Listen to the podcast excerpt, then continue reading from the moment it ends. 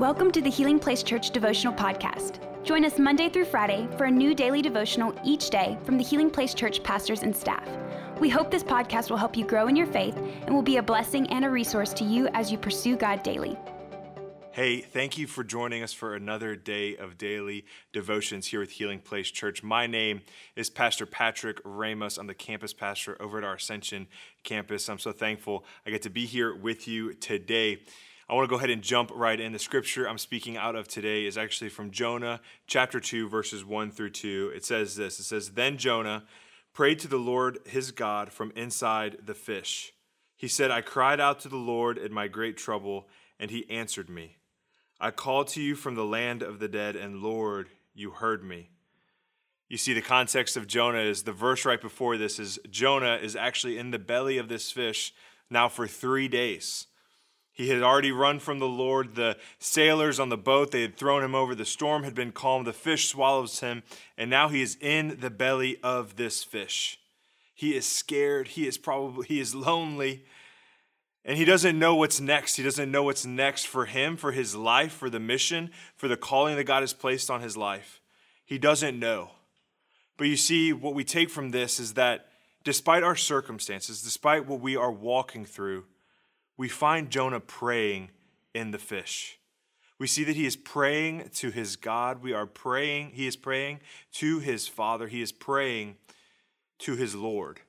You see, I think for us, it's a reminder that no matter what we're walking through, no matter what struggle we may be facing, no matter what darkness we might find ourselves in, that our response, instead of sitting in self pity and despair of giving up, he starts praying. He prays to God and he says, I cried out to the Lord in my great trouble. In his great trouble, he cried out, and he answered me. I called to you from the land of the dead, and Lord, you heard me. You see, in this, he's actually quoting scripture. He's actually quoting from the book of Psalms when David is writing to the Lord in his depression and his anxiety and his fear. And we learn from this is that we need to have scripture on our hearts that we need to have scripture, that we need to have the word of God in us. So that when we come through trial, when we go through circumstances that are beyond our control, when we feel like our life may possibly be over, we can say, Lord, I pray to you in my distress. I pray to you in my trouble. And Lord, I know that you hear me. You see, God hasn't answered Jonah's prayer yet. God has not answered Jonah to be released from this whale, but he says, Lord, you heard me. You see, we know that the Lord hears our prayers. He may not answer them all the time exactly how we want Him to answer them. He might not answer them in the timing that we necessarily want. But no matter what, we know that God hears our prayers. And it's important for us to have this scripture on our heart for multiple reasons, but the first and most important is so that we don't allow our self our self-doubt, our self-critic that's inside all of us, or we don't allow our flesh to rise up, that we don't allow anger, that we don't allow negativity, doubt, we don't allow any of that into our life. Instead, we cry out to the Lord and we say, God, I need you to rescue me from the land of the dead, from my distress, from my anxiety, from my depression. My marriage is on the brink of divorce. My financially, God, I don't know where to turn to next. I'm not making enough money to make ends meet. A hurricane just came and destroyed my home. It destroyed a neighbor's home, my parents' home, whatever. Lord, in my distress, I cry out and I pray to you. Because, Lord, I need you. I need your wisdom and your guidance, and I don't want to do this in my own strength. Jonah knew in his own strength he could not free himself from the belly of this fish. He knew that he needed a miracle. He knew that he needed his God to intervene. And so you see what he did. He said, Lord, I know that you hear me. And Lord, we'll see in a little bit, he repents and he says, Lord, I will do whatever you call me to do. And so he says this, and he says, God, I know that you hear me. I know that you are with me. And we need to know that as Christians. We need to know that no matter our circumstance, no matter our trial, no matter what valley we're walking through, no matter what mountaintop we're climbing, we know that the Lord is with us. And not only do we know that, you know, growing up, I knew intellectually who God was. I knew the stories about Jesus. I knew stories from Scripture. I knew the story about Jonah.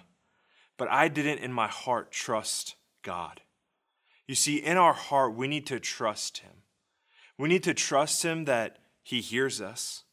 We need to trust Him that He has the best intentions for us, for our life, for our marriage, for our children, for our job we need to trust, not just know the stories in Scripture, but apply those to our life and say, God, you will rescue me. You will be there with me. Because, man, it's so easy sometimes that we don't, maybe you're going through life and you're not struggling with anything right now. We all go through seasons where life is great. And maybe you're there right now. Maybe you were there five years ago. Maybe you're going to be there next week. And, you know, when we're in those seasons of goodness, of blessing, we sometimes start to not rely on God as much. We start to rely on our own strength. We start to rely on our own understanding. We start to rely on our own purposes. And you know, we can slack off from our Bible reading. We can slack off from our worship. We can slack off from spending time with God.